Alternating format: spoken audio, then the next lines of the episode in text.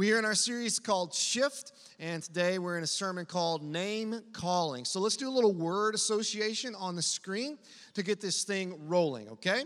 First one, we, we know what an American is, right? Like you think American, you kind of got that picture in your head. How about this one? We know what a redneck is, right? Some of you want to stand up right now. You're like, ah, that's me right there. Oh, yeah. Right? You're proud of it too. We know what a police officer is, right? We've got that image in our head. But how about this next word? Christian. Do we know what a Christian is? I would suggest to you that if we were to break our crowd up into groups of five and say, answer this question, what is a Christian? Probably all five of your answers wouldn't match up. Several of them wouldn't anyway.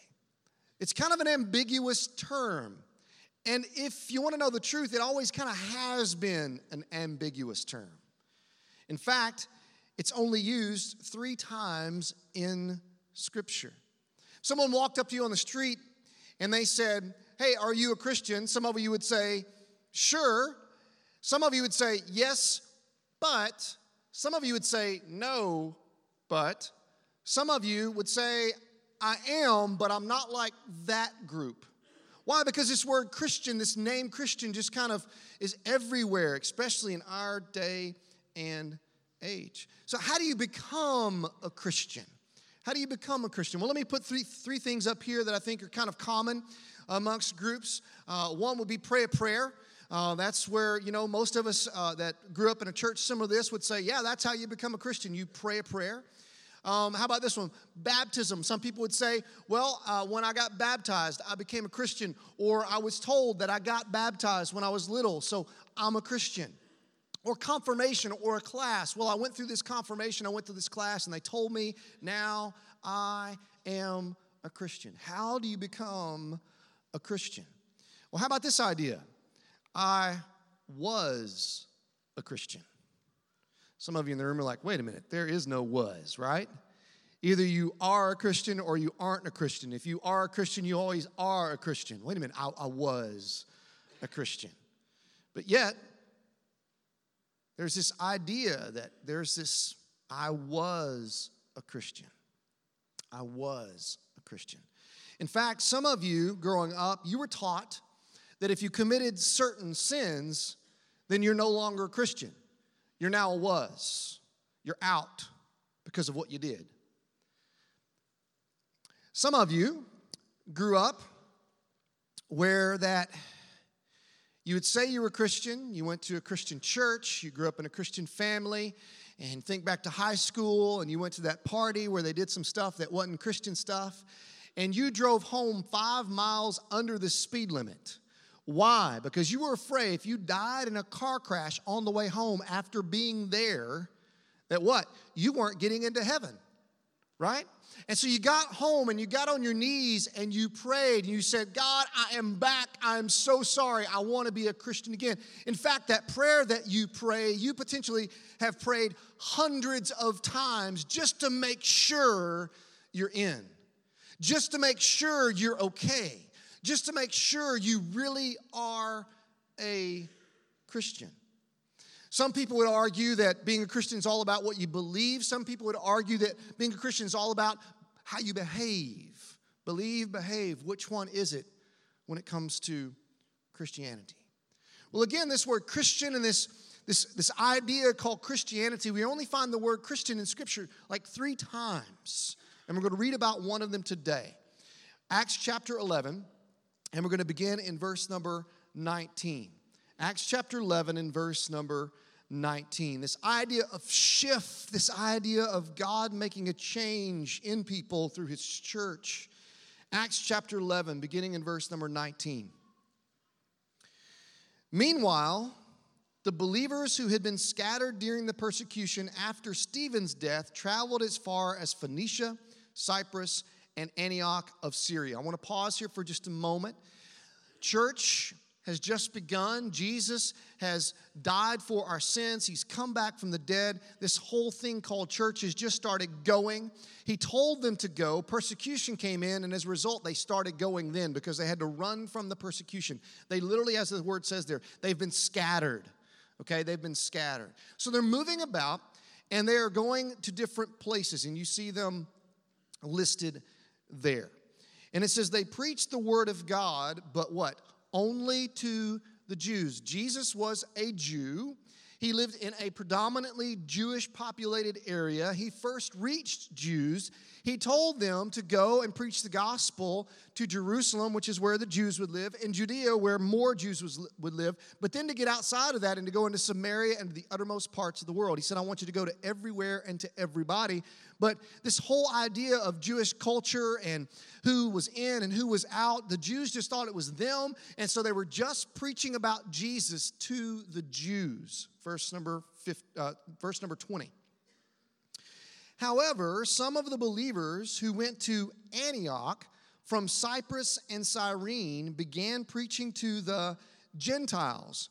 We have two classes, two groups of people the Jews and the Gentiles. Either you were born a Jew and you were in and you were part of that group, or you weren't and you were a Gentile. And this particular group of believers was taking this incredible step of courageous faith and preaching not just to the Jews, but also to the Gentiles about the Lord Jesus. So they began stepping outside of their comfort zone, outside of their normal circles, outside of who they're connected with and who they're supposed to be associating with. They're doing what Jesus told them to do, and they're beginning to preach the gospel to everybody. We're seeing a shift take place that began um, a little bit ago with Peter, if you've been a part of the story in Acts. So they began preaching to the Gentiles. I want to put a map on the screen here for you to kind of give you a little bit of a, an idea of what we're looking at.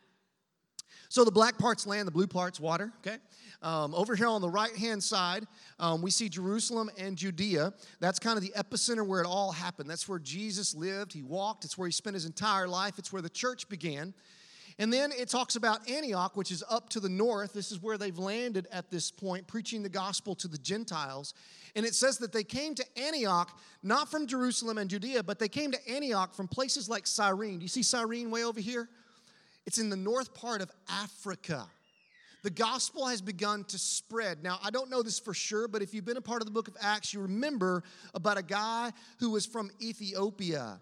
He was a eunuch. He met Jesus by faith, and his identity was forever changed. Could it be he went back to Egypt and he began sharing the gospel because there's believers in Cyrene that have come all the way across to that island that's out there called Cyprus and over into Antioch. The gospel is on the move. The shift is beginning to take place that God wanted.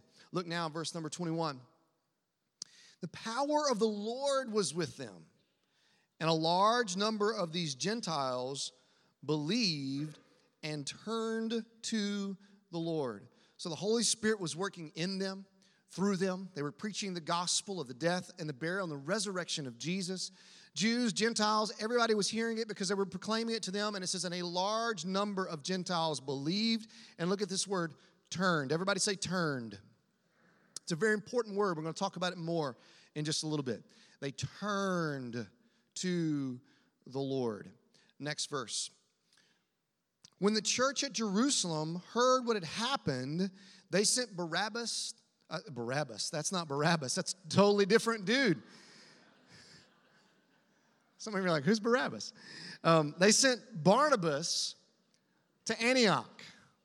Barnabas. So here's what's happening. They're up in Antioch. You saw that. Um, all this is happening. The church and the leadership of the church is kind of still hanging out down in Jerusalem, and they've heard what's going on. Like, we got to check this out. This is totally out of the box. I don't know if this ought to be happening. Let's send Barnabas up there. So they sent Barnabas to check it out. Look now in verse number 23. When he, Barnabas, arrived and saw this evidence of God's blessing, he was filled with joy and he encouraged the believers to stay true to the Lord. Listen how it describes this guy named Barnabas. Filled with joy, and the result of that, he decides to encourage the church. He decides to encourage the believers. Verse 24 Barnabas was a good man, full of the Holy Spirit, and strong in faith. What a description of a guy. Barnabas. They say, Go. He's like, Okay, I'll go. He gets there. He's like, Man, God's working. Praise God. He's full of faith. He's full of joy. He's full of encouragement and the Holy Spirit. And it says, And many people were brought to the Lord. Verse 25. Then Barnabas went on to Tarsus looking for Saul. If you don't know about Saul, we've been talking about this guy named Saul. Saul grew up as a Jewish follower of the way of Judaism. He is so entrenched in Judaism and their way of doing things that when followers of Jesus came along and the Jesus movement began and the church began, Saul decided that it was his purpose from God to destroy the church. And he went about killing these followers of Jesus. And now, in Scripture, we've seen that Saul has come to turn to the Lord. His life has forever been changed. Barnabas now goes looking for Saul to join him in Antioch. Look now in verse number uh, 26. When he found him, he brought him, Saul, back to Antioch. Both of them stayed there with the church for a full year, teaching large crowds of people. Now, I don't know who your favorite Bible teachers are. I probably don't make the list, and that's okay. You just come here because I'm the guy that's here, right? You go somewhere else and you listen to a way better Bible teacher. I'm not offended by that whatsoever. Hopefully, I lay down a bunt every now and then and you get something from it. Hopefully, I say something that makes you open your Bible. You know, you're like, I don't know if that's in there. And so you go home and you open your Bible, right? And you check it out. And if that happens, that's good. I want you to open your Bibles. But can you imagine having these two guys, Barnabas and Saul, talked about all throughout Scripture? Saul, later becoming Paul, wrote nearly half of the New Testament as your Bible teachers. Let's say they showed up twice a day. I don't know what they did, but let's say they did the whole Sunday morning, they did a Sunday night. Paul, Saul taught on Sunday morning, and Barnabas taught on Sunday night. Can you just imagine for a year getting to hear the teachings of Saul and Barnabas, getting your two favorite Bible teachers like twice a week in person. That's what's going on. Look now at the last part of this verse. This is where I really want to draw your attention to. It was at Antioch, not Jerusalem. It was at Antioch that the believers, the disciples, were first called Christians. Not at Jerusalem, but at Antioch. What's happening at Antioch? Gentiles are coming to the Lord. They are turning to the Lord left and right. They are following Jesus. Barnabas and Saul are teaching. A great movement of God in his church is happening in Antioch. This church is exploding with growth. And in Antioch, these followers of Jesus were first called Christians. Now, notice it doesn't say they call themselves Christians. Other people called them Christians. Well, who would have been calling them Christians? Well, there was this group of people that were just normal people. You had the Jews, you had the Gentiles, you had, you know, the people, the haves and the have nots, but we had these groups, and they were looking at this group of the followers of Jesus, and they didn't know what to call them. They were different, and they were so different that they're like, you know what, we got to come up with a whole new class. We got to come up with a name for these people. And they began to call them Christians. In its uh, most literal term, uh, we would be calling them little Christ. They were like, we think they're acting like Jesus. We think they're acting like the Christ, so we're going to call them Christians.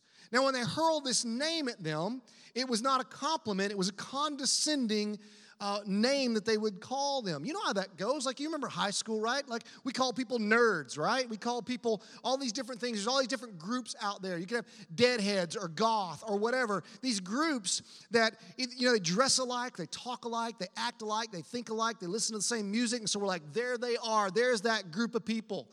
And there's those groups of people in our minds that are like that. When we call them that name, there's nothing positive about it all. We're like, yeah, that's you over there. You're not one of us. You're different than we are. You're weird.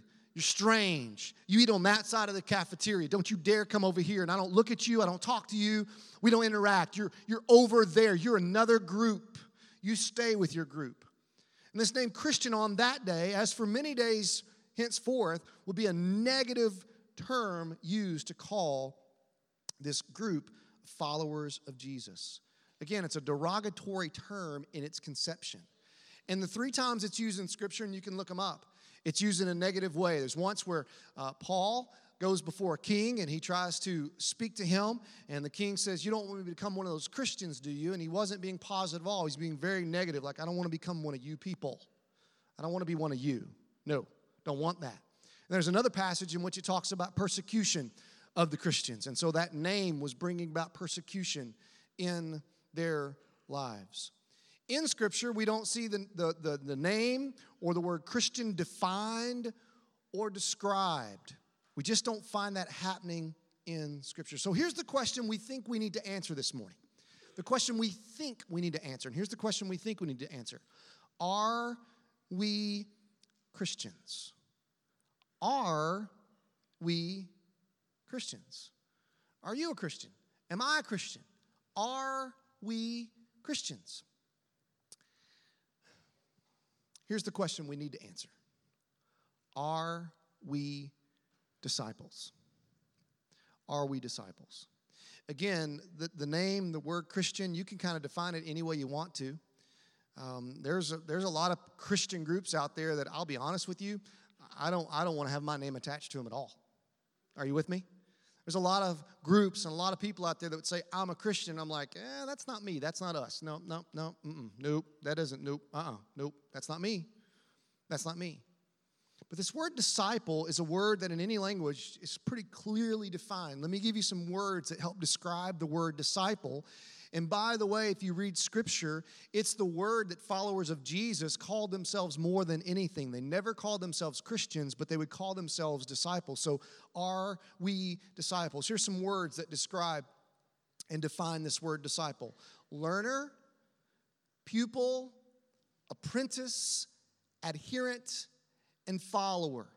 Learner, follower, pupil, apprentice, apprentice, and adherent. In other words, if I'm a disciple of someone, I'm learning from them. If I'm a disciple of someone, I'm adhering to their ways. If I'm a disciple of someone, I'm following them. I'm apprenticing them. I'm becoming like them. And if you remember, Jesus never called us to be Christians, but he called us to be what? His disciples. Why didn't he call us to be Christians? Because we don't even really know what the word means. We don't, we don't know what it really stands for. But the word disciple, oh, wait a minute, like look like Jesus, talk like Jesus, act like Jesus, listen like Jesus, give like Jesus, go like Jesus. Ah, yes, that's what they were. They were disciples. They were disciples. So today, listen to me very clear, clearly. Today, we are not asking you to consider Christianity. We are asking you today to consider Jesus? Jesus. We want you to consider who he is. We want you to consider what he did. We want you to wrestle with questions like Did Jesus die for my sins? Wrestle with that. We want you to wrestle with the idea that Jesus rose from the dead? Can I find myself believing, based on all the accounts we have in Scripture and all the people who witnessed it and all the people who said I was there and I saw him die and I saw him come back from the dead? Can I believe that that happened? Am, am I going to follow this person named Jesus because I believe he's got a better way of life? Am I going to follow this one named Jesus because I believe it's through him that I can experience forgiveness? Am I going to be willing to trust in Jesus? Is he worth believing? Is he worth following? Is he someone you want to model your life after? And I'm just here to tell you that everybody in the room in here that's serious about their faith, okay? Everybody in this room that's serious about their faith did not say, you know what, I'm going to be a Christian. Instead, we said, you know what, I looked at Jesus and I had to choose to follow him. he died for me. He rose again for me. His way of life is the best way to live. He is worth believing. He is worth following. He is worth emulating my life after, and I choose him. I choose him. So here's the question you pose all the time in your life. You may word it a little bit differently, but if you are a disciple of Jesus, here's a question you pose in some shape, form, or fashion consistently in your life, and that is this question Lord Jesus, what do you want me to do? Lord Jesus, what do you want me to do? Well, here's your answer before he even tells you what he wants you to do if he's your Lord. Guess what your answer is? Yes. Wait a minute, I'm gonna tell him yes before he tells me what to do? Yep. Do you know what I really prefer as a parent? I really prefer for my kids to tell me yes, sir, before I even tell them what to do. Why? Because I'm their dad.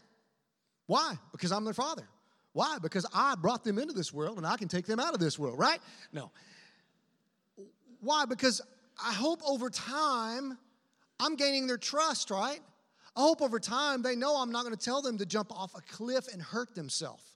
I'm going to do them tell them to do things that are good for them and good for the family. I want them to understand that obedience is very, very important. Now, I'm not the Lord of their life and I am not perfect, but Jesus, we are saying, is our Lord. And we're saying that He is perfect. And so, if we're like, Lord Jesus, what do you want me to do? Our answer is, before you tell me what to do, I just want to go ahead and tell you, I'll do it. Well, wait a minute. Whoa, I don't know if I want Jesus to be my Lord or not. Yeah. Mm-hmm. Like this whole idea of like being a Christian and like praying a prayer and going to heaven, I like that idea. Woohoo! But like telling Jesus, I'll do what he wants me to do even before he tells me what to do. I, I don't, I don't, I don't know. I don't know. And yet we see in Scripture disciples who were saying yes to Jesus and what he wanted even before he told them what to do. Jesus, I'm trying to make a decision. How would you handle it? What do you want me to do? I'll do it because I think your way is best. I think you've got it figured out.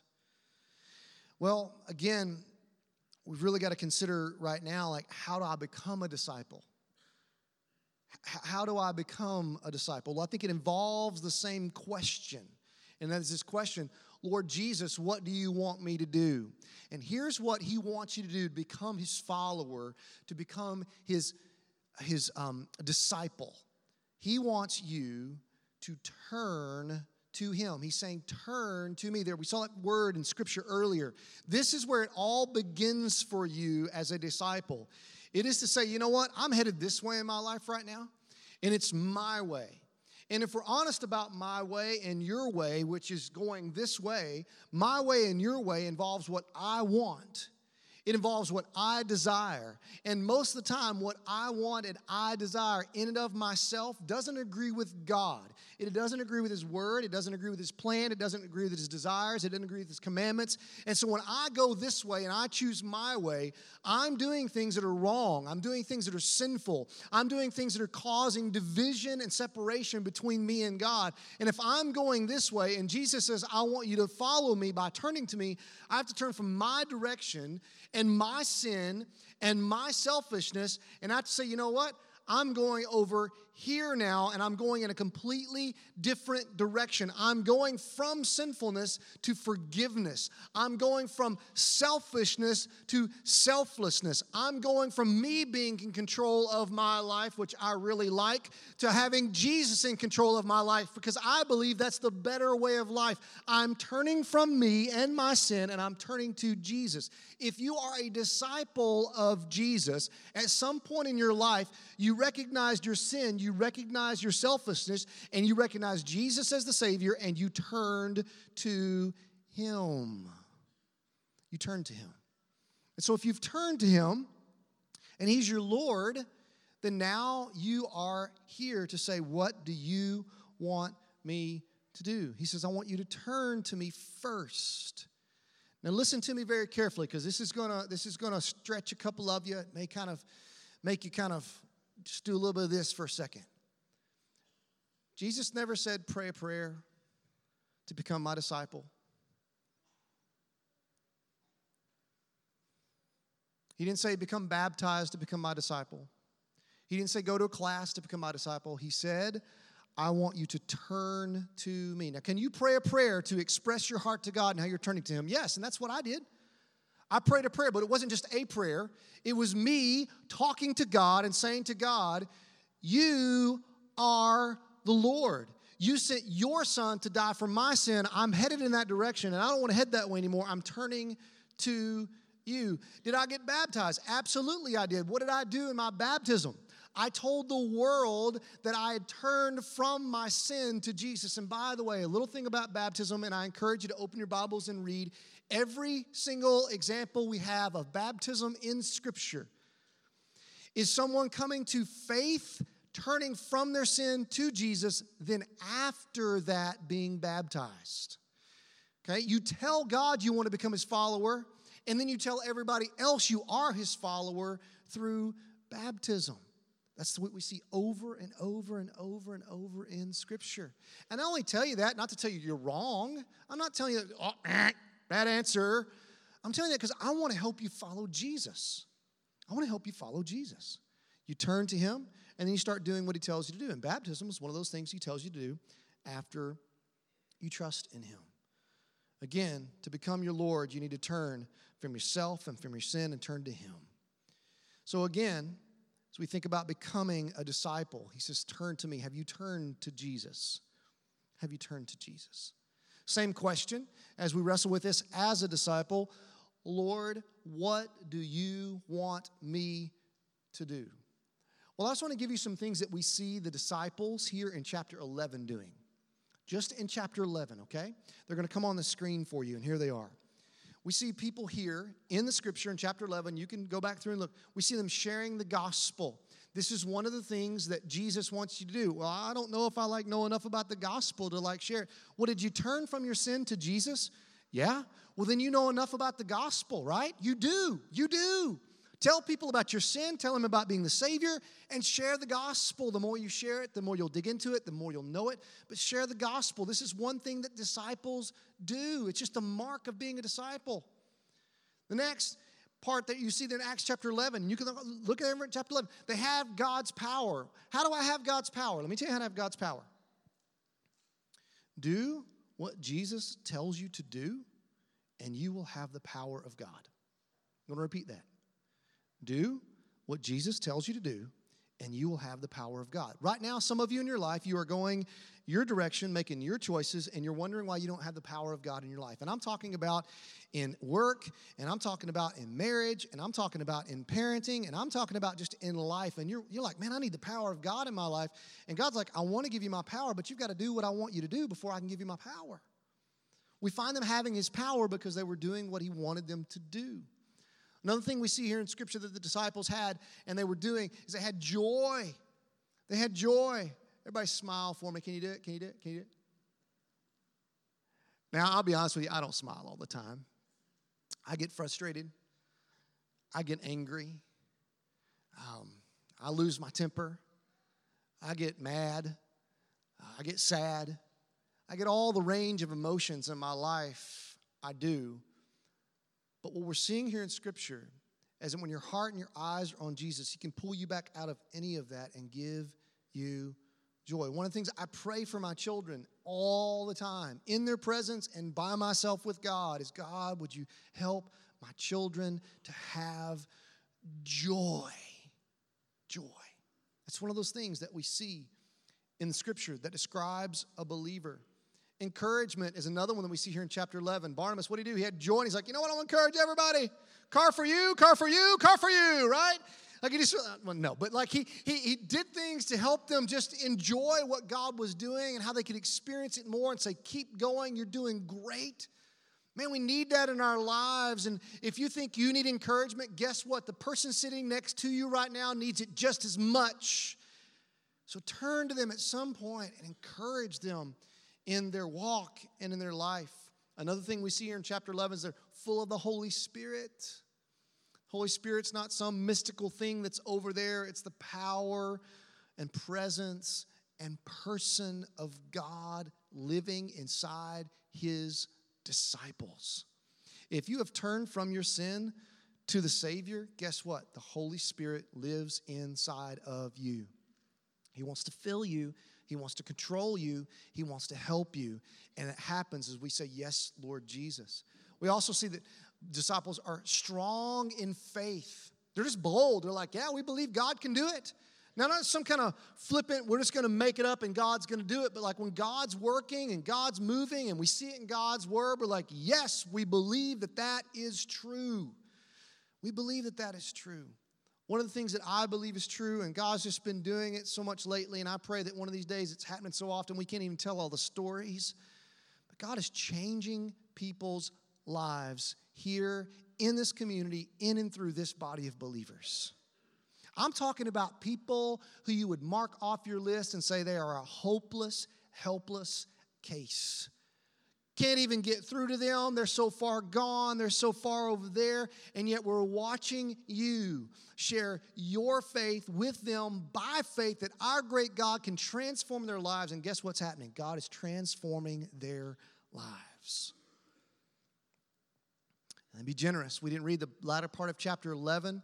But in the latter part of chapter 11, uh, the Holy Spirit tells them that a famine's coming, and so they believe that and they have faith and they started taking up a collection. They started taking up an offering and they were giving and they were generous because they wanted to help other people that were in need. Generosity is one of those things that describe followers of jesus. So it's this question lord what do you want me to do? What, what do you want me to do? You want me to love others? Sure. You, you want me to worship gladly. You want me to serve? Sign me up.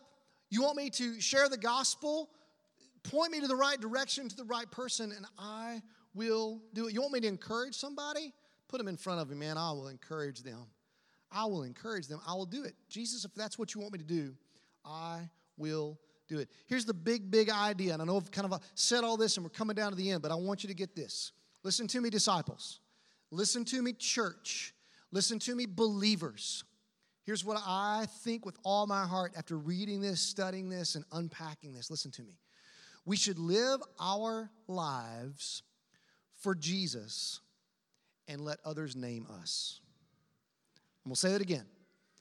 We should live our lives for Jesus and let others name us. Quit wasting your breath telling everybody you're a Christian. Just live for Jesus and let everybody else call you whatever they want to.